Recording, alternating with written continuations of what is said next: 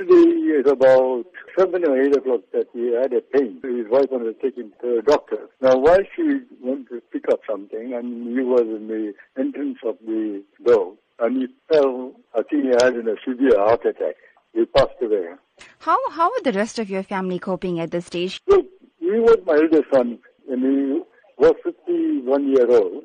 You know, as a photographer, when he branched off on his own from the business that I had, he created a, terrific impact as a photographer in the country, you know, the image factor. You know, he was known locally in the country plus overseas.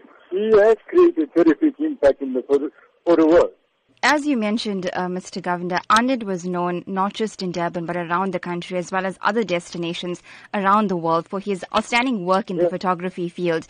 He specifically uh, specialized in wedding photography and that of photography with regards to graduations. Talk to us about the legacy you think he'll leave behind, especially for young aspiring photographers. Now, he was specializing weddings and graduation. You know, he was, that was his line did a lot of commercial work also. He has created a terrific impact in photography in this country. The reason is because he is training from his father, who is uh, another household name in the country. You know, he created the impact. I mean, it's very hard for people that who's going to start as novice, you know, to catch up way that, that he created.